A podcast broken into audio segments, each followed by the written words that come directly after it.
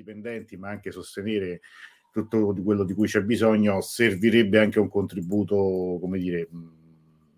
più massiccio. Io ringrazio le persone che hanno sostenuto, partecipando al crowdfunding, quelle che si abbonano al canale,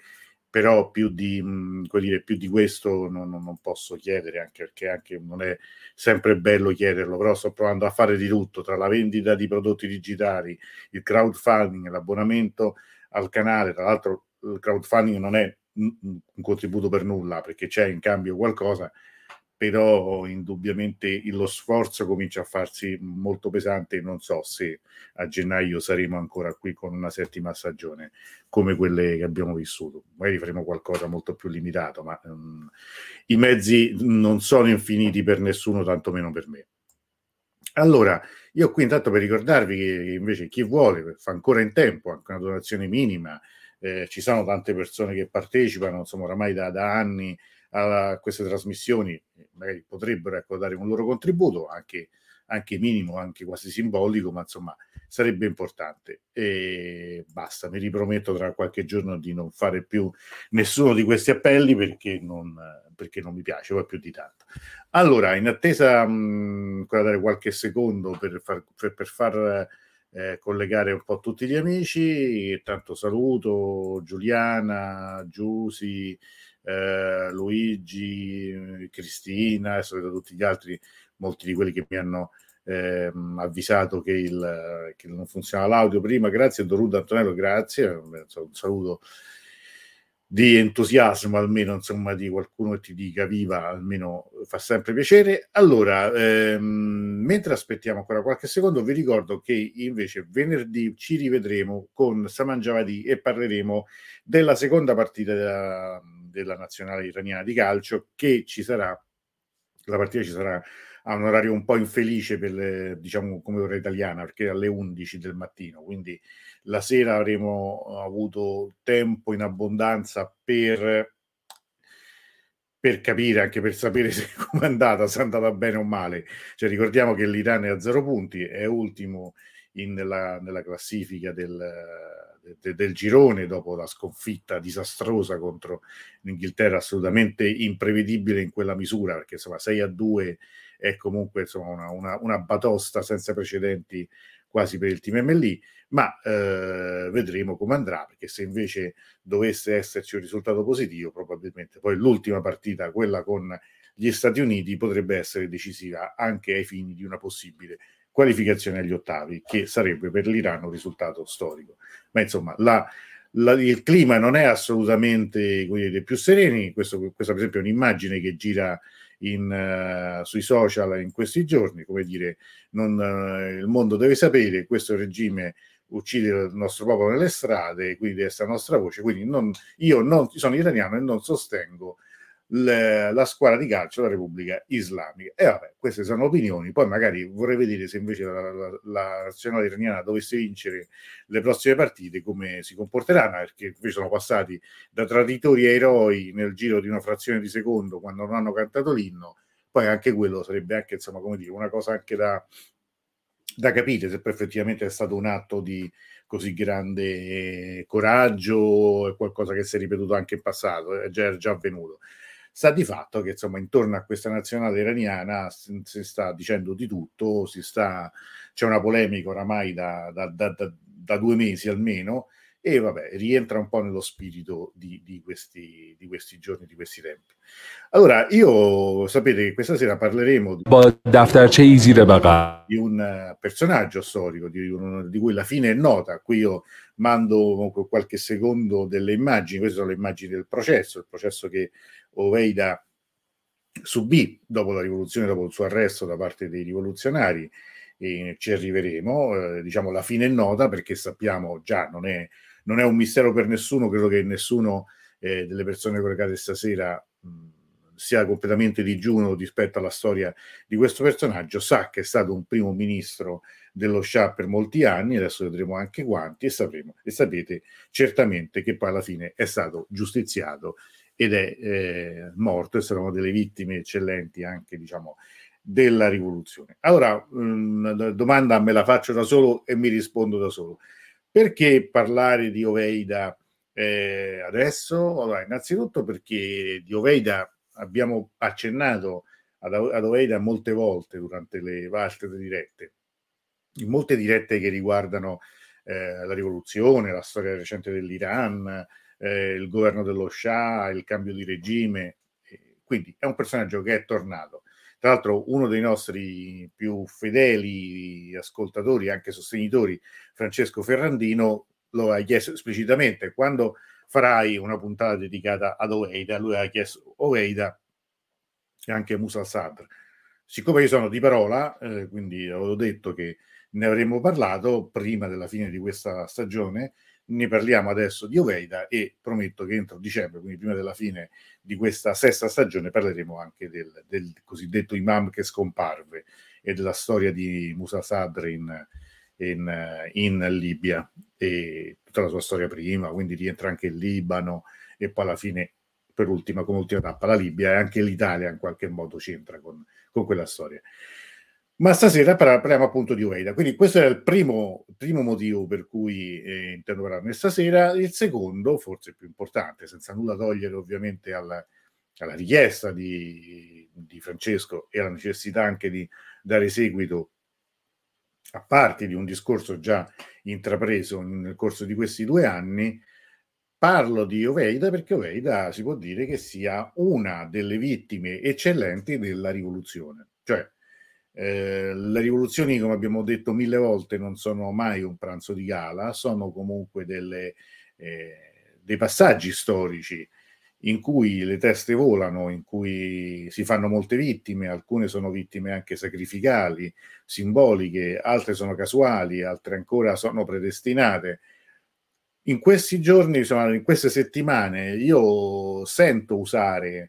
il termine rivoluzione, secondo me, io ho detto dall'inizio, in modo inappropriato. Potrebbe essere che questa sia una speranza, cioè, come dire, un obiettivo, un desiderio di chi chiama quello che sta accadendo già in Iran rivoluzione. Può essere che sarà,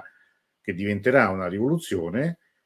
ma i toni che io sento usare, il desiderio costante di vendetta più che di giustizia che io ascolto e leggo in queste settimane, mi riporta appunto a quel clima, a quel tipo di situazione che si crea appunto quando ci sono le rivoluzioni. Ed è bene anche capire cosa succede alle rivoluzioni, perché in questo, come dire, mondo in cui tutto è un racconto che passa attraverso i social, i video, i commenti, le card fatte su misura in cui si mettono pallottole, fucili, molotov, eccetera, eccetera, vabbè, però c'è poi un lato della storia che, come direbbero gli inglesi, quando dicono life stinks, cioè la vita puzza, nel dire che la vita fa schifo. C'è una parte della storia che poi puzza, e puzza di morto, perché puzza appunto di quello che accade quando ci sono le rivoluzioni. Io in questo, come dire, mi permetto di dirlo, che quando si raggiunge anche a una certa età non finiscono anche, come dire, quelle speranze che sono degli alibi. Quindi, come diceva Pasolini, c'è la speranza che magari ci siano rivoluzioni indolori, rivoluzioni che siano le più giuste del mondo e i passaggi che siano tutti quelli più corretti, più democratici, più liberi. Beh, io ci credo poco, nel senso che i toni di questi giorni mi sanno molto e mi ricordano molto dei toni di giustizia sommaria. L'abbiamo già visto a livello mediatico, in cui basta veramente che qualcuno, come dire, esprima un'idea leggermente diversa e parte un plotone di esecuzione virtuale. Allora, siccome poi però dalle parole ai fatti, diceva sempre Mao, vediamo quello che è successo. Cioè, nel senso, nel caso di Hoveyda, di chi era questo signore che appunto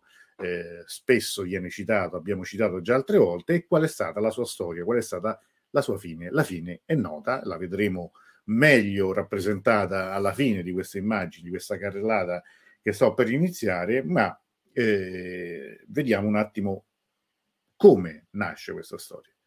Diciamo, domande e interventi li lasciamo tutti alla fine, così proseguiamo in queste slide, chiamiamole così, non sono tantissime, non è un excursus lunghissimo, ma insomma È interessante vedere come nasce il personaggio, perché a un certo punto diventa quasi una vittima predestinata della rivoluzione e in che cosa c'entri lo Shah in tutto questo. Allora, Hoveyda lo possiamo definire tranquillamente un figlio cosmopolita del Novecento, perché lui nasce da figlio di un funzionario, anzi di un diplomatico della tarda era Qajar, quindi di una famiglia direi benestante, di una famiglia che ovviamente frequentava i palazzi del potere della Teheran tra la fine della dinastia Qajar e poi il primo periodo Pahlavi. In questa immagine che lo ritrae ragazzino, lui era a Beirut perché il padre viaggiava, si trovava appunto per lavoro a Beirut. Successivamente poi visiterà anche molti altri paesi, visiterà una buona parte del mondo, come dire, del mondo non solo del Medio Oriente, ma anche europeo. E questo contribuirà sicuramente alla formazione, alla sua formazione poi per il personaggio che vedremo diventerà. Quindi c'è la storia del Medio Oriente, c'erano appunto le capitali del Medio Oriente di allora, di un Medio Oriente che ancora si stava liberando dal colonialismo europeo, che invece in altri casi come quello dell'Iran viveva ovviamente invece la sua indipendenza, un suo periodo travagliato, ma diciamo anche di rinascita politica, il periodo poi del primo Shah Pahlavi, cioè Reza Khan. Un particolare che non è secondario, il padre di Hoveyda era Bahá'í, cioè Bahá'í è una, sapete tutti, una confessione religiosa non riconosciuta, per esempio, nella Repubblica Islamica, nel senso che la Repubblica Islamica perseguita dichiaratamente anche Bahá'í, dicendo che non sono una religione ma sono una formazione politica, una setta. È una storia particolare quella di Bahá'í, non l'abbiamo mai affrontata direttamente e meriterebbe un discorso a parte prima o poi. Comunque non è accettata perché il profeta, diciamo, dei Bahá'í, il fondatore nell'Ottocento, XIX secolo di questa religione, si definisce Dio stesso, e questo per l'Islam è un male, cioè il male assoluto, nessuno può appunto dichiararsi cosa stessa di Dio. Quindi i Bahá'í hanno una storia particolare, sia nella Repubblica Islamica ma anche precedentemente, vittima di persecuzioni, di pogrom. In una parte della storia della Persia sono stati anche emarginati e perseguitati o comunque poco amati, perché per un periodo gli scià li hanno anche usati come esattori delle tasse. Questo insomma è un po' una storia che si ripete a tutte le latitudini. Sapete che a Roma per esempio non c'è un giudizio favorevole nei confronti dei marchigiani, da chi viene dalle Marche, ma questo perché nel vecchio Stato Pontificio erano appunto i marchigiani quelli che facevano spesso gli esattori delle tasse. Questo insomma, come ogni cosa che si rispetti nella storia infame del genere umano, molto spesso i soldi poi alla fine hanno il predominio su tutto e contano per molto più di tante altre cose. Lui, Hoveyda, il nome mi sfugge in questo momento, si chiama Amir Abbas, che non mi veniva, mi ero impicciato. Lui si è sempre dichiarato non credente, comunque non Bahá'í, quindi è un aspetto, ma in più di qualche occasione nel corso della sua lunga carriera politica e anche prima di diventare ministro e poi primo ministro, i suoi detrattori lo accuseranno appunto come se fosse una colpa di essere Bahá'í. Quindi è un personaggio che da sempre ha alimentato sospetti, dicerie, voci, invidie, e, insomma, è un personaggio. Nella sua vita, nella sua storia personale c'è poi l'Europa. Qui lo vediamo in calzoncini, ancora con tutti i capelli, nel 1941. Lui si fa appunto la sua infanzia a Beirut, si trasferisce in Europa negli anni proprio quelli drammatici della seconda guerra mondiale. Anche qui ci sono tutte storie in cui io non entro, nella Francia occupata dai nazisti, i suoi tentativi di rientrare in Iran. Comunque questo periodo che lui trascorre in Europa lo formerà moltissimo, anche per la conoscenza delle lingue, che comunque già l'infanzia a Beirut aveva incoraggiato. Lui infatti parlava, oltre al persiano, l'inglese, l'arabo, il francese, il tedesco e anche l'italiano. Quindi vuol dire un personaggio, un uomo di mondo, un uomo che ovviamente della Teheran, che contava, di una certa, diciamo, potremmo dire nobiltà diplomatica, comunque di un Iran che poi cercava una sua dimensione internazionale, come molti rampolli dell'Iran di allora e in fondo anche di oggi, viene mandato a studiare in Europa. Ricordiamo che in quegli stessi anni in un collegio della Svizzera si forma, studia il Mohammad Reza Pahlavi, il futuro e ultimo, e io dico spero ultimo, degli Shah d'Iran, che poi vedremo sarà cacciato dall'Iran nella rivoluzione del 79. Dopo questo periodo abbastanza lungo e non semplicissimo, va detto, in Europa, lui rientra in Iran nel 42, rientra nel bel mezzo, diciamo, di una situazione che è tutt'altro che semplice, perché sappiamo che l'Iran è diviso in due, l'occupazione dei sovietici a nord e degli inglesi a sud, questo perché il padre dell'ultimo Shah, quindi il penultimo, Reza Shah, era, diciamo, se non proprio simpatizzante, di sicuro non ostile alla Germania nazista. Nel mezzo della seconda guerra mondiale, con il conflitto, con la battaglia di Stalingrado ancora in corso, l'abbiamo detto mille volte, il paese viene occupato nel 41, lo Shah viene costretto ad abdicare e si apre una fase nuova della storia dell'Iran. Lui nel 42, Hoveyda, rientra in patria, ha accesso all'Accademia Militare e incontra, qui vediamo la foto del suo primo incontro con lo Shah, e comincia, diciamo, una nuova fase della sua vita. Una volta aver svolto il servizio militare in accademia, lui riparte poi per l'Europa, ma nello stesso tempo, in quegli anni, lui frequenta anche gli ambienti intellettuali non sempre proprio amatissimi dalla corona, o comunque molto critici, anche, diciamo, depositari di un pensiero critico in quegli anni. Sono gli anni dell'inizio della guerra fredda, l'inizio del regno, che sarà abbastanza lungo, dello Shah. Inizialmente è anche un regno, un governo abbastanza... diciamo aperto, il re fa il re, ma i primi ministri di allora hanno una loro autonomia, hanno un loro peso politico, cosa che poi svanirà dopo il 53 e il colpo di Stato contro Mossadegh. Però, per tornare al nostro, Hoveyda frequenta gente del calibro di Sadegh Chubak, scrittore di cui abbiamo parlato diverse volte, Sadegh Hedayat, abbiamo parlato di lui anche molte volte. Per esempio, invece, Alamad, c'è, cioè l'autore della famosa occidentalizzazione, no? Il cosiddetto precursore anche del pensiero critico nei confronti dell'occidentalizzazione dell'Iran, lo conosceva, ma non apprezzava, diciamo, queste incursioni di Hoveyda nell'ambiente culturale e intellettuale iraniano. Gli sapeva comunque di qualcosa di strano, di una persona che si sapeva vicina comunque al trono, alla corona, e che comunque poi invece amava, come dire, invece frequentare questi ambienti. Qui c'è a un certo punto un incontro decisivo, come molte delle figure di tutti gli uomini e le donne che hanno poi un successo. C'è sempre un mentore, c'è sempre un personaggio che ne determina il successo, che accoglie, che mette sotto la propria ala protettrice il soggetto in questione e gli consente o le consente una scalata verso il successo. Questo personaggio, che in questo caso si chiama Abdollah Entezam, era un personaggio carismatico, molto particolare. In realtà era figlio di un leader di un ordine di dervisci, quindi vedete come poi l'aspetto religioso, no, in Iran si mischi, e anche la componente di formazione e di formazione anche della leadership. Non è così improbabile che poi dei personaggi che hanno avuto una carriera folgorante anche durante l'epoca dello Shah invece abbiano queste origini poi di una formazione culturale sicuramente diversa, non secolarizzata, non secolare, ma assolutamente religiosa. Questo Entezam lavora, cioè porta con sé a lavorare Hoveyda nella Germania Ovest nei primi anni del secondo dopoguerra, quindi della seconda metà degli anni 40.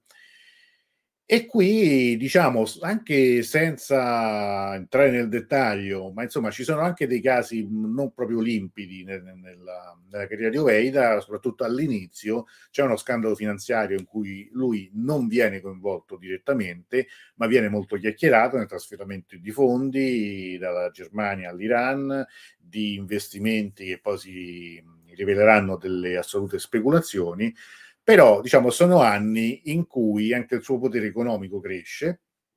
Ricordiamo che tra il 50 e il 53 c'è tutta la crisi legata a Mossadegh, quindi la nazionalizzazione del petrolio, il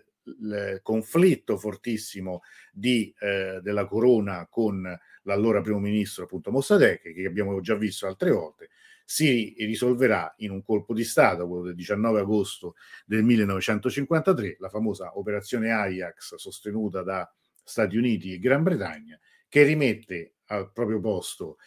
lo Shah, determina la fine politica e l'arresto di Mossadegh, e anche il passaggio, direi, epocale, per cui il governo dello Shah diventa a tutti gli effetti un governo autocratico, autoritario sicuramente, ma direi proprio autocratico, nel senso che molti dei partiti fino ad allora legali, ammessi sulla scena politica, vengono messi al bando, anche il Fronte Nazionale, il Tudeu, il Partito Comunista, quindi il dibattito politico si restringe in modo drammatico. In questo contesto c'è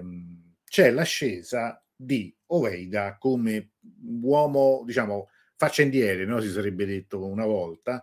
uomo vicino comunque alla corona, perché senza la corona, senza una vicinanza alle famiglie che contano, che frequentano la corte nell'Iran di allora, non c'è spazio, e Hoveyda diventa un personaggio importante. Il vero passaggio, diciamo quello che fa fare il salto di qualità, è nel 58, quando questo già un po' scalviziato, ma qui lui è del 19, quindi allora aveva una quarantina d'anni, entra nel board, cioè nel consiglio di amministrazione del NIOC, che sarebbe, dicendolo per bene, National Iranian Oil Company, cioè di fatto è qualcosa di più di un ministero del petrolio, ma è di fatto la vera stanza dei bottoni in quegli anni. Ricordiamo che Mossadegh viene fatto fuori, ma la politica di Mossadegh, la nazionalizzazione del petrolio, di fatto è qualcosa che rimane alle condizioni che poi vorrà lo Shah, però di fatto il petrolio diventa un asset principale, importantissimo per lo Stato iraniano. I proventi di quel petrolio, alle condizioni che ovviamente vengono concordate anche con i big, con i grandi del mercato petrolifero mondiale e quelli occidentali in particolare, ma comunque l'Iran, diciamo, acquista un suo potere enorme politico ed economico grazie appunto al petrolio. E guarda caso Mossadegh Hoveyda è lì ed entra in un contesto particolare, perché cioè questo NIOC, chiamiamolo così all'italiana, è per Hoveyda, sarà per Hoveyda una vera scuola di potere, cioè nel senso che è un trampolino di lancio. Si crea in questo contesto una cerchia, si crea, ma non in modo spontaneo, diciamolo chiaramente, è lo Shah che incentiva, che vuole, che favorisce, che spinge affinché nasca una cerchia di giovani tecnocrati, questo su un modello chiaramente statunitense, che si riconoscano, che appoggino il programma di riforme economiche e sociali, no? Però sono riforme economiche e sociali volute dallo Shah, sono quelle che vuole la corona, sono quelle che la monarchia vuole, quindi si tratta di quel grande processo di modernizzazione che Mohammad Reza Pahlavi comincia a progettare da un certo momento della sua monarchia, e che cerca in una nuova generazione di personaggi simili ad Hoveyda lo strumento, le armi, gli interpreti di questo suo scritto, come dire, di questa sua sceneggiatura, di quello che lui vorrebbe per l'Iran che verrà. La cerchia di cui parlavo prima alla fine si traduce in un vero e proprio partito, che è Hezb-e Iran-e Novin, cioè quello che potremmo dire appunto il partito del nuovo Iran. Di fatto lo Shah crea due blocchi, due partiti, cioè due partiti in cui poi alla fine si contrappongono anche nel Parlamento iraniano, che allora, questo è un dettaglio, è bicamerale, perché c'è anche il Senato oltre al Majlis, quindi è un sistema bicamerale proprio come il nostro attuale. Però diciamo i due grandi partiti che si contrappongono, questo qui dovrebbe essere il partito progressista, mettiamolo così, e il partito conservatore, sono quelli che animano questa contesa politica, ma alla fine è lo Shah che decide, cioè non c'è nemmeno quel grado di autonomia che Mossadegh ad esempio era riuscito a ottenere. Qui si tratta di una farsa politica messa in scena in cui questo soggetto, questo appunto di cui Hoveyda fa parte, diventa anzi la punta di diamante, serve a giustificare lo sforzo, lo slancio in avanti dell'Iran che verrà, dell'Iran che arriverà al 2000, che vuole nel progetto ambizioso dello Shah arrivare al 2000 tra i primi paesi al mondo più sviluppati. Questo partito, che durerà come vedremo fino al 75, sarà il portavoce, il difensore, il paladino della cosiddetta Enghelab-e Sefid, cioè della rivoluzione bianca, cioè di quel processo di riforme, alcune anche molto molto importanti, che lo Shah promuove nel 63 e che verrà approvato con referendum popolare. Ricordiamo tra queste riforme anche il diritto, la concessione del diritto di voto alle donne, oltre alla riforma agraria e al cosiddetto esercito del sapere. Io invito tutti anche a recuperare delle vecchie puntate per chi fosse interessato, perché all'esercito del sapere dedicammo una delle prime trasmissioni della primissima stagione delle conversazioni sull'Iran con Farian Zabai, perché Farian Zabai ha fatto a suo tempo uno studio sull'esercito del sapere e quella volta parlammo soltanto di quello. Comunque, rivoluzione bianca del 63, Hoveyda diciamo è sugli scudi, è uno dei grandi, dei giovani rampanti, non diciamo giovani turchi perché insomma qui parliamo di iraniani, quindi non possiamo chiamarlo così, però è uno diciamo dei volti nuovi che lo Shah propone diciamo come rappresentante poi in fondo del suo corso politico. E in questa prospettiva alla fine lui diventa ministro. Qui c'è un refuso, scusate, ma veramente ho fatto i salti mortali per preparare questo materiale per stasera. Non è Hoveyda ma Hoveyda ovviamente. Diventa ministro delle finanze nel governo di Hassan Ali Mansur nel 64. Poi questo Mansur viene assassinato da un 17enne che appartiene alla Fedayani Islam nel 65 e Hoveyda viene incaricato dallo Shah di fare un nuovo governo e lui diventa primo ministro. Alla fine comincia nel 65 come primo ministro, lo sarà per 12 anni ininterrottamente, fino all'agosto del 77. Allora, qui questo è il motivo per cui anche insomma noi dedichiamo una diretta ad Hoveyda, perché è la figura, il volto, il primo ministro a cui più facilmente si può associare quel lungo periodo che va dal momento diciamo dell'attuazione della rivoluzione bianca e del boom petrolifero e dei grandi cambiamenti che lo Shah vuole imporre al paese, fino al fallimento di quella stagione e quindi alla rivoluzione. Qui lo vediamo tra l'altro che lui guida la sua macchina, che ogni tanto insomma aveva queste sue tic, queste sue manie di uscire quando usciva dal lavoro, di guidare lui stesso la sua automobile. Tra l'altro qualche piccolo, adesso vedremo anche qualche aspetto particolare, però possiamo suddividere questa stagione infinita, perché insomma dal 65 al 77 essere primo ministro, anche se il vero potere lo detiene lo Shah, però insomma essere per 12 anni primo ministro è un passaggio di potere lunghissimo. Bisogna dire che c'è una prima fase in cui prevale un ottimismo, ma non solo del suo atteggiamento al potere, ma anche di fondo dei giudizi su di lui. Lui ristabilisce, anche in virtù di quei contatti che abbiamo detto all'inizio della puntata con gli ambienti intellettuali, vuole ristabilire un dialogo che si è fatto sempre più difficile con i circoli di intellettuali, perché molti sono in opposizione allo Shah dopo appunto il golpe del 53, ma anche con i religiosi. È passato il momento, c'è già stata la crisi, quella che nel 63 ha determinato diciamo le prove generali della rivoluzione, le chiama qualcuno, ma comunque poi l'arresto e la condanna all'esilio di Khomeini. Lui cerca in questa prima fase di stendere un ponte, di creare anche con gli ambienti che in quel momento erano diciamo non diciamo ostili o comunque non concilianti rispetto alla corona. Vuole combattere anche la corruzione, si propone come quello che restituirà insomma una trasparenza nell'amministrazione della cosa pubblica, ma tutto questo si scontra poi alla fine con una scarsa autonomia rispetto allo Shah, che alla fine è quello che comanda, che è un autocrate a tutti gli effetti. D'altra parte tutto questo processo è vissuto dallo Shah come una sua con un suo progetto personale. La stessa rivoluzione bianca, nella sua dicitura esatta, che si chiama rivoluzione dello Shah e del popolo iraniano, ma è lui, non certo i ministri che manda a parlare o a spiegare questa rivoluzione, che vengono portati come i veri artefici, cioè quelli che porteranno l'Iran nel XXI secolo. Quindi c'è questo limite di base, potremmo dire un errore di impostazione alla fabbrica. Seppure ci fossero delle intenzioni sincere da parte di personaggi come Hoveyda, sta di fatto che tutto questo è reso, se non impossibile, molto molto difficile dalla figura di dello Shah che, come dirà Cavagnini, l'ultimo ambasciatore iraniano, diciamo, al momento della rivoluzione, è un tecnocrate che tutto fare, uno che vuole fare, è un despota manager, uno che comunque vuole che tutto passi per le sue mani e che crede di riuscire a saper fare tutto.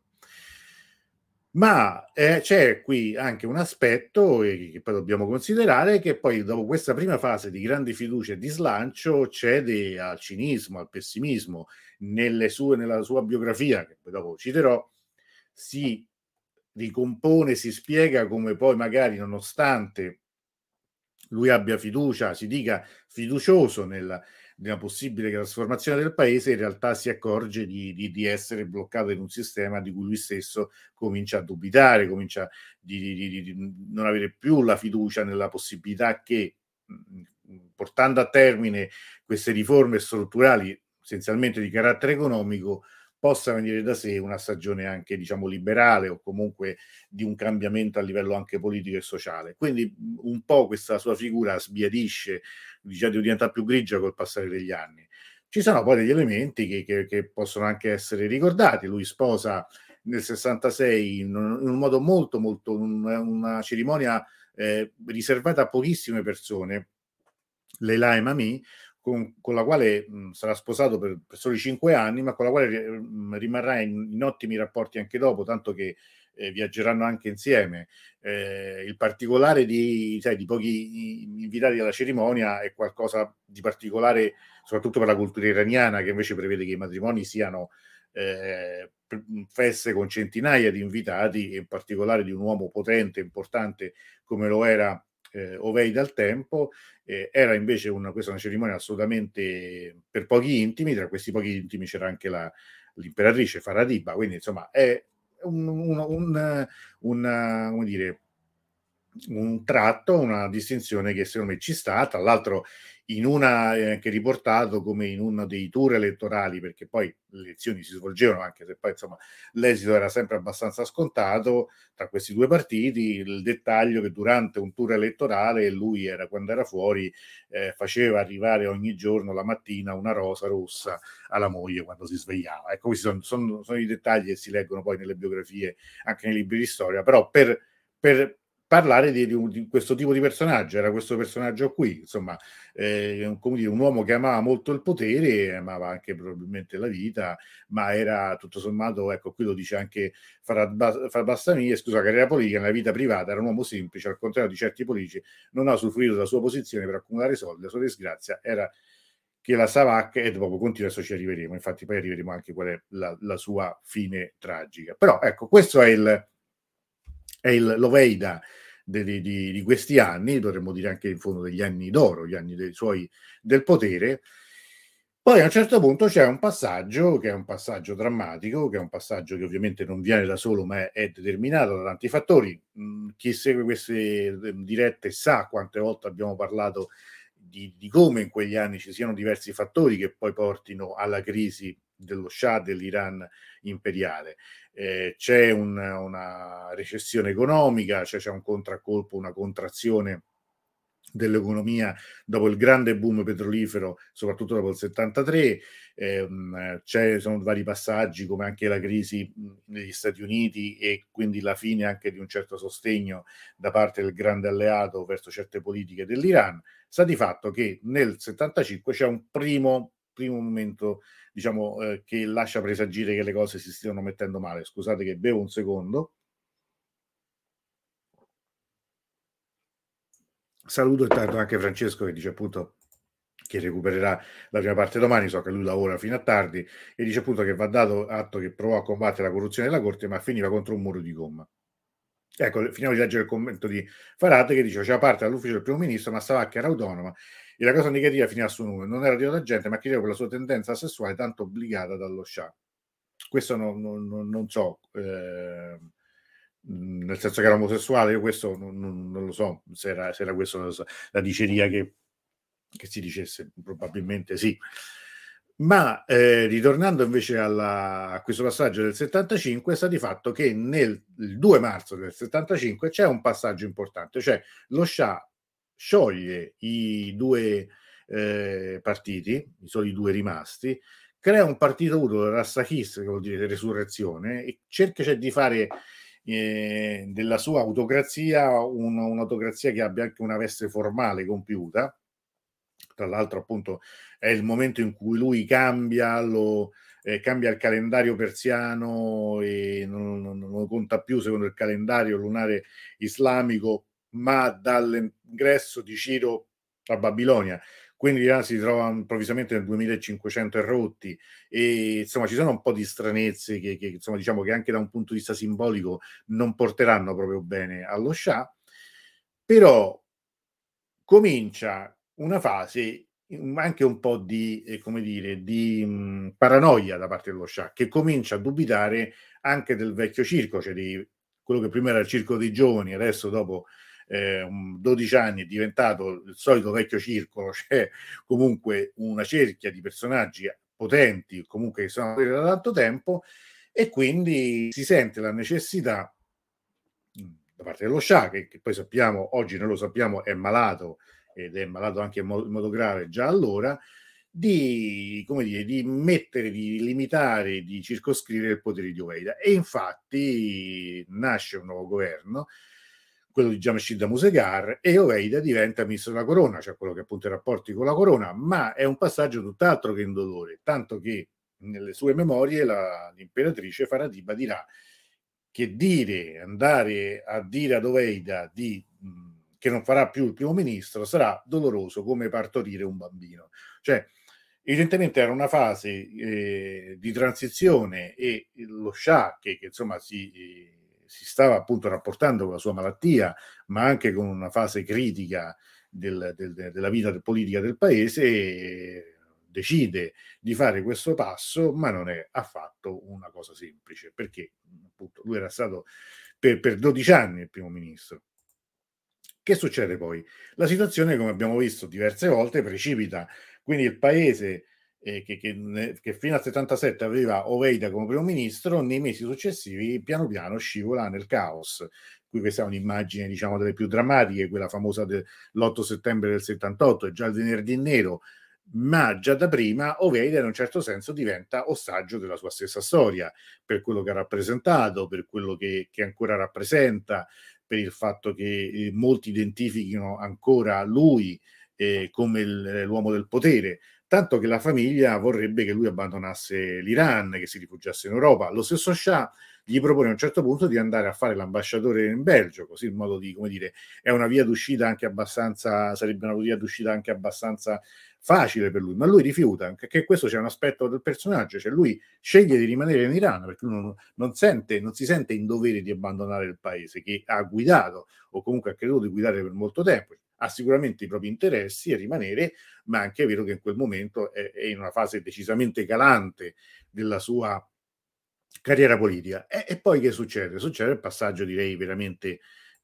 molto molto brutto, cioè che di fatto lui diventa un capro espiatorio. Questo avviene in moltissime situazioni e soprattutto nelle rivoluzioni. Cioè all'interno stesso della corte dello Shah, negli ambienti che erano quelli che erano amici di Hoveyda o che si fingevano amici fino a poco tempo prima,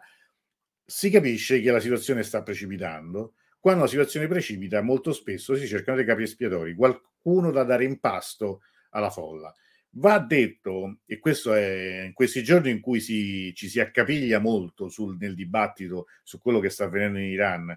sulla correttezza o meno del termine rivoluzione per quello che sta accadendo. Voi sapete già che io sono decisamente contrario all'uso di rivoluzione rispetto a quello che sta accadendo, ma questo è un altro discorso. Nel 78 il primo a dire, a un certo punto, a parlare di rivoluzione è lo Shah stesso. Cioè, in un famoso discorso in televisione nel novembre del 78, lui dice papale papale, rivolgendosi ai telespettatori: io ho sentito la voce della vostra rivoluzione. Per, come dire, conquistare, forse probabilmente fuori tempo massimo, oramai siamo veramente, è fuori con l'accuso, come si direbbe, visto che c'è stato già il venerdì nero a settembre, visto che in agosto c'è stata la strage del Cinema Rex, 400 persone, lì probabilmente, anzi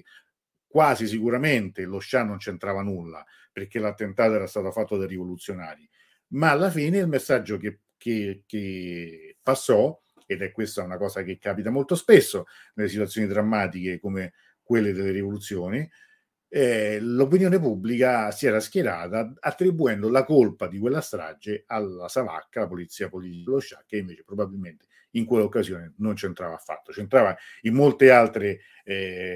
uccisioni, in molti altri delitti, in molte altre sparizioni, ma in quello probabilmente non c'entrava nulla. Lo stesso processo che verrà poi celebrato durante la Repubblica Islamica attribuirà la colpa a un rivoluzionario tossicodipendente che verrà condannato a morte per questo. Sta di fatto che il 7 novembre, quindi vedete come tutto precipiti in modo anche molto veloce, Hoveyda viene arrestato insieme ad altri 60 ex funzionari, tra personaggi di governo, funzionari dello Stato. Lui viene messo agli arresti domiciliari sotto il controllo della Savacca, cioè non viene portato in carcere, ma viene messo a casa sua, però controllato dalla polizia politica dello Shah. Siamo al 7 novembre. Ricordiamoci, il 7 novembre, il 16 gennaio, lo Shah scappa dall'Iran. C'è un nuovo governo, l'ultimo governo che poi sarà nominato dallo Shah, scusate, è quello, guidatemi un attimo, questa sera sono un po' stanco perché ogni tanto mi dimentico i nomi, ma è quello che fa capo a Bakhtiar, scusate, che era stato, insomma, un personaggio importante anche nella vita politica dei decenni precedenti, che se non sbaglio entra in carica il 31 dicembre, qualcosa del genere, così grazie Francesco. Bakhtiar e Hoveyda è sempre agli arresti domiciliari. Il 16 gennaio, diciamo, lo Shah se ne va, il 1 febbraio ritorna Khomeini in Iran, l'11 febbraio la rivoluzione vince, e vince quando l'esercito si dichiara neutrale. La Savak si squaglia, nel senso che si dissolve, viene dissolta, molti si danno alla macchia perché non, ovviamente, per mettersi anche in salvo, molti non ce la faranno, ma è il momento anche della vendetta. Hoveyda viene preso dai rivoluzionari e portato alla scuola Refa, che è una scuola femminile a nord di Teheran, dove in quel momento si svolgeranno molti dei processi e anche delle esecuzioni sommarie,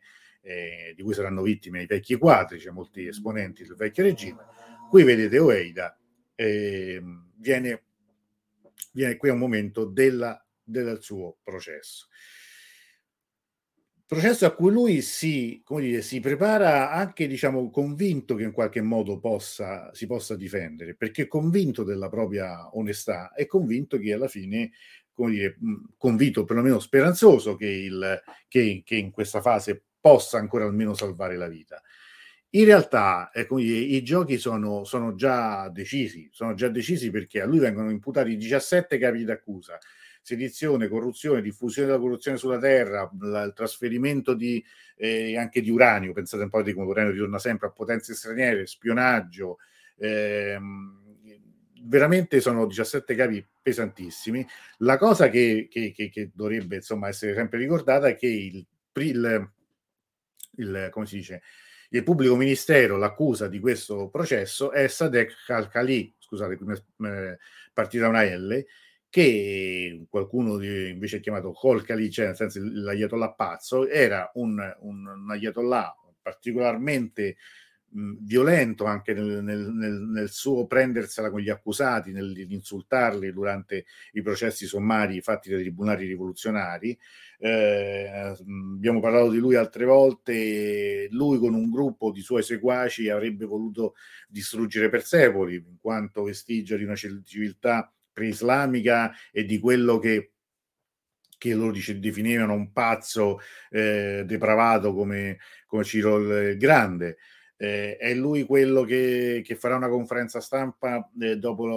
il mancato fallito blitz da parte degli americani per liberare gli ostaggi, con i resti di un marine sul tavolo durante la conferenza stampa. È quello che è una donna che andava a lamentarsi dell'esecuzione del marito nelle rivolte in Kurdistan, represse in modo violentissimo nei primi mesi della rivoluzione, nei primi mesi dopo la vittoria della rivoluzione dal nuovo governo provvisorio, e lui dirà appunto che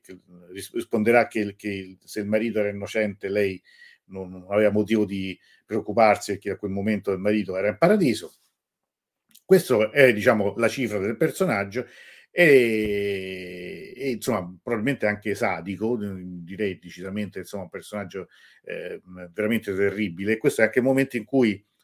come dire, personaggi come questi hanno sempre, come dire, il loro spazio, il loro momento di gloria in situazioni come quelle della vendetta, della giustizia sommaria, che sono particolarmente adatti per fare il lavoro sporco come questo. Ma comunque sia, nel caso di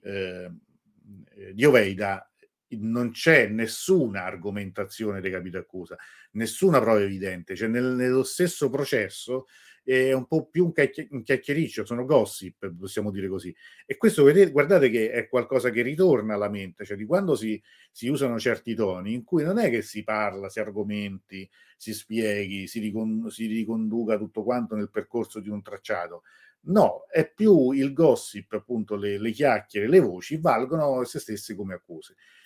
Probabilmente anche d'accordo con Khomeini, ma anche lo stesso Bani Sadr, che allora è uno degli esponenti, potremmo dire, più moderati, anche perché poi 2 anni dopo sarà costretto anche lui a scappare dal paese, ma lui pure rimette la volontà, diciamo, delle sorti di Hoveyda nelle mani di Khomeini, perché è un simbolo troppo ingombrante, troppo invadente, troppo forte. Rappresenta quello che è stato 12 anni al governo. Ovviamente, ricordiamo, lo Shah lo ha arrestato per primo, quindi se probabilmente non l'avesse arrestato lui avrebbe fatto in tempo poi a scappare, come fecero altri personaggi legati appunto alla corona. Sta di fatto che il 7 di aprile lui viene portato con la prigione di Qajar, che era appunto una vecchia fortezza in cui precedentemente venivano giustiziate, imprigionate, torturate e giustiziate gli oppositori dello Shah, che in quel momento, un po' come veramente la legge del contrappasso, diventa un luogo in cui vengono incarcerati i nuovi prigionieri. Lui capisce nel momento in cui viene portato lì che oramai non c'è più nulla da fare, e infatti viene ucciso pochi giorni dopo. Viene ucciso, non arriva nemmeno al plotone di esecuzione. Si dice appunto che Hojjatul Islam Adi Ghaffari, che era un altro, diciamo, di questi religiosi particolarmente così zelanti nell'eseguire queste condanne e particolarmente incline all'uso delle armi, non c'è una prova, ma si dice che sia stato lui, fu lui ad ucciderlo con 2 colpi alla nuca mentre lo portavano nel cortile per essere giustiziato. Anche qui la leggenda o la storia dice che le ultime parole prima di morire siano state: non doveva finire così. Il cadavere di Hoveyda, martoriato, insomma, in queste condizioni veramente pietose, viene lasciato per mesi all'obitorio, non viene restituito subito alla famiglia e verrà sepolto soltanto mesi dopo, tra l'altro in una tomba anonima, ma è nel cimitero di Besht Esarah a Teheran. Cioè, tra l'altro, come dire, la macabra ironia della storia vuole che appunto finisca in quel cimitero, che sarà poi il cimitero dei martiri, anche, che è una grandissima sezione dedicata ai martiri della rivoluzione, soprattutto della guerra con l'Iraq. L'immagine che segue è un'immagine un po' forte, un'immagine probabilmente molti di voi conoscono, ma è l'immagine anche per dire che rapporto c'è nei momenti come questi con la morte, anche con la fine della pietà umana. Questa è un'immagine che, vedete, riporta il copyright che appartiene a una foto rimasta storica. Vedete appunto i rivoluzionari, uno in particolare poco più che un ragazzino, che ridono, sorridono e beffardo, insomma, di fronte al cadavere di questo uomo ucciso poche ore prima. Ecco, questa è l'immagine che anche venne fatta diffondere appunto poi dai media. Ecco, era la fine del vecchio regime. L'ultima immagine è quella del libro che io consiglio per chi volesse approfondire, sapere di più qualcosa su questo personaggio. È un libro in inglese, la Sfinge, Persian Sphinx, la Sfinge persiana e l'enigma, The Riddle of the Iranian Revolution, e l'enigma della rivoluzione iraniana. L'autore è Abbas Milani, che è un autore che abbiamo conosciuto in altre occasioni, un autore che in questi ultimi giorni ha dato modo di parlare di sé, secondo me in modo piuttosto negativo, perché ha detto delle cose che io non condivido affatto, cioè, diciamo, si è schierato pure lui, è corso subito sul carro dei nuovi rivoluzionari, sostenendo insomma alcune cose secondo me che vanno anche contro la realtà, quando ho detto che insomma il come dire che la rivoluzione islamica, che scusate, che la Repubblica Islamica sia un interlocutore assolutamente non credibile per qualsiasi accordo. Io ricordo sempre che la Repubblica Islamica l'accordo sul nucleare l'aveva fatto, l'aveva anche rispettato, non è stato l'Iran, come dire, a tirarsi fuori da quell'accordo. Questo è quanto, quindi questa è una ricostruzione, intanto leggo, diceva Francesco, diceva di Khalkhali, si diceva che odiasse i gatti e cui serrava orribili torture, ma infatti dà un po' l'idea di un personaggio sadico che a un certo punto mise in imbarazzo le stesse autorità della Repubblica Islamica, perché appunto le sue condanne a morte spesso erano dettate da un'isteria, sicuramente un'isteria collettiva, che è quella propria anche di molte rivoluzioni, ma comunque anche da una caratteristica del personaggio, che comunque è un personaggio che ancora oggi, diciamo, incute un certo timore in Iran anche soltanto a ricordarlo. Francesco ancora ci ricorda che dopo 2 giorni dopo Hoveyda, il tribunale decretò l'uccisione di Amir Hossein Rabi, capo dell'aviazione, che pure si era rifiutato di bombardare i civili rivoluzionari e aveva seguito l'ordine di Khomeini di rimettere l'incarico nelle mani dell'Ayatollah. Sì, sono tra l'altro, io ricordo sempre che queste esecuzioni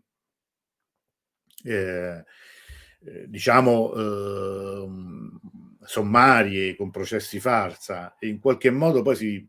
furono un po' un boomerang per la stessa Iran rivoluzionario, perché i quadri dell'aviazione soprattutto, che erano rimasti fedeli allo Shah, sarebbero stati preziosissimi all'inizio della guerra con l'Iraq. Poi in parte ci fu tutto quello che sappiamo, no? Che alcuni di loro scrissero di voler andare a combattere e difendere il paese, molti di loro caddero in battaglia. C'è l'aneddoto, l'episodio ricordato anche in Persepoli, no? Della satrapia, in cui una lettera di questi ufficiali della prigione chiede a Khomeini di permettere loro di andare a combattere, e che non chiedevano nemmeno la scarcerazione in cambio, ma soltanto nel caso di vittoria, e però della loro caduta in battaglia,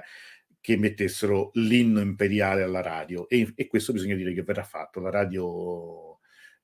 dopo una battaglia aerea fondamentale, le prime battute della guerra con l'Iraq, improvvisamente gli iraniani sentiranno alla radio di nuovo l'inno imperiale. Molti credettero che fosse ritornato lo Shah, che insomma che ci fosse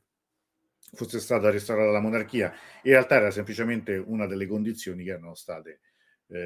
prese con questi ufficiali, che comunque rappresentavano una parte importante della struttura militare dell'Iran.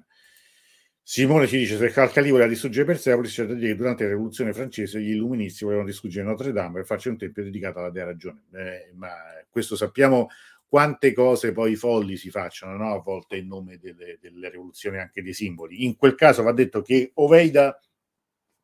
si può pensare qualsiasi cosa riguardo il suo operato da primo ministro, ma sicuramente era un personaggio che pagò con la vita il fatto di essere un simbolo, di essere un capro espiatorio, e che quindi non avrebbero permesso assolutamente che potesse rimanere in carcere o addirittura libero dopo la rivoluzione. Questo è una cosa che va pensata sempre quando poi si parla, no, di processi, di farla pagare, perché accadono anche queste cose. Questo va ricordato sempre, perché insomma non è che si fa soltanto con i buoni propositi, ma anche perché tra i propositi, per esempio, di chi parla oggi ci sono alcuni che non sono buoni per niente. Simone dice sempre: e sanno che Khalkhali odiasse i gatti, in Islam sono animali sacri, so che in Iran c'è stato un accanimento sui cani. Sì, vabbè, questo è un altro discorso sui cani. I cani in genere non sono amati diciamo, nei paesi islamici, perché considerati impuri. però diciamo che Khalkhali è un personaggio abbastanza pazzoide, quindi non anche le persone dovrebbero essere, insomma, sarebbero sacre, anche la vita umana in realtà in teoria sarebbe sacra, ma insomma abbiamo visto come quanta considerazione potesse avere lui della vita umana. Allora, io ho terminato questo racconto, spero insomma sia stato abbastanza completo, sia anche magari fonte, spunto per leggere altre cose o per approfondire altri personaggi, se ci sono anche richieste su personaggi come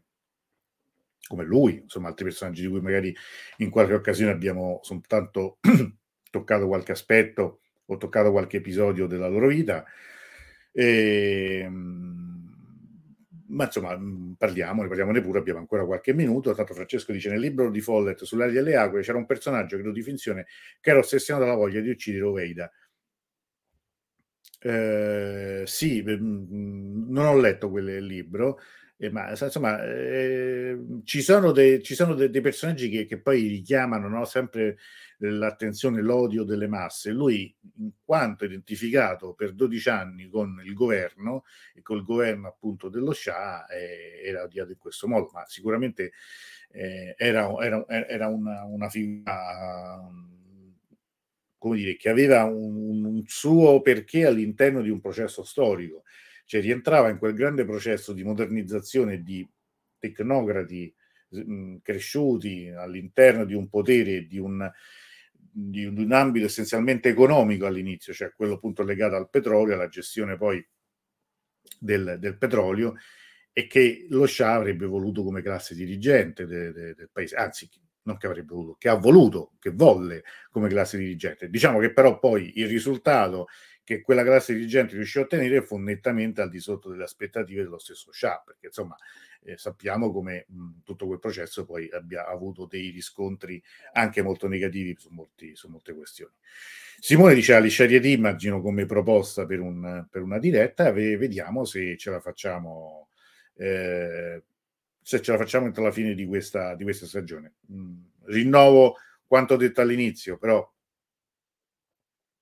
non so se ce la faremo da qui a un mese, e se ritorneremo dopo a gennaio, vedere in che forma. Per questo io richiedo a tutti di contribuire con, insomma, anche un contributo minimo sarebbe importante per dare un futuro a questo, diciamo, a queste conversazioni sull'Iran, perché il progetto ha bisogno anche di una sua base anche economica, come ho detto mille volte, e quindi vi prego, chi non l'avesse fatto finora, se può sostenere le conversazioni sull'Iran, qui c'è il link, li trovate e cliccate, ci sono premi per ogni forma di contributo, quindi questo è il momento, anche perché tra una settimana chiudiamo. Qual è il terzo commento, Farad? Che commento che pochi sanno? Che io qui ne avevo uno, due. Il terzo non lo leggo, lo puoi rincollare per cortesia qui sotto, così lo leggiamo e poi andiamo verso la conclusione della diretta. Intanto vi ricordo, per chi si fosse collegato più tardi, che dopodomani ci rivediamo con Saman Javadi e parleremo della partita col Galles, che speriamo insomma vada bene per l'Iran, e ovviamente sarà anche l'occasione per parlare di nuovo di tutto quello che sta accadendo attorno a questa nazionale. E no, non mi dire guarda sopra per favore, perché sennò poi te lo sai che non la vedo, evidentemente si è persa, perché non c'è un terzo commento. Se riesci a metterlo, perché io metto qui, esclusa la carriera politica, poi qui si conclude con la tua tendenza tanto obbligata dallo Shah, ma poi non ne vedo più, non ce n'è un'altra. Se fai a fare copia e incolla, se no, altrimenti mi dispiace, ma non me la ritrovo, non me la trovo proprio, il problema che anche altre volte è accaduto con i commenti. Allora, io vi ringrazio, spero che questo tipo di diretta, di trasmissione vi piaccia, sia andato bene. Rinnovo l'appuntamento con dopodomani, in cui parleremo di calcio. Vi rinnovo ancora una volta l'invito a sostenere nella forma, nella misura in cui potete, le conversazioni, perché siamo appunto alla fine del raccolta crowdfunding. Ricordo che chi poi aderirà e sosterrà nella forma più, diciamo, più generosa, ci sarà anche il Dilux Stream Fest, che sarà appunto il 10 e 11 dicembre. Grazie Francesco, questo nasceva anche da una tua richiesta, ci tenevo ad accontentarti prima insomma che fosse troppo in là e quindi verso la chiusura della stagione. Ci vediamo venerdì, a tutti quanti grazie ancora per averci seguito e buona serata.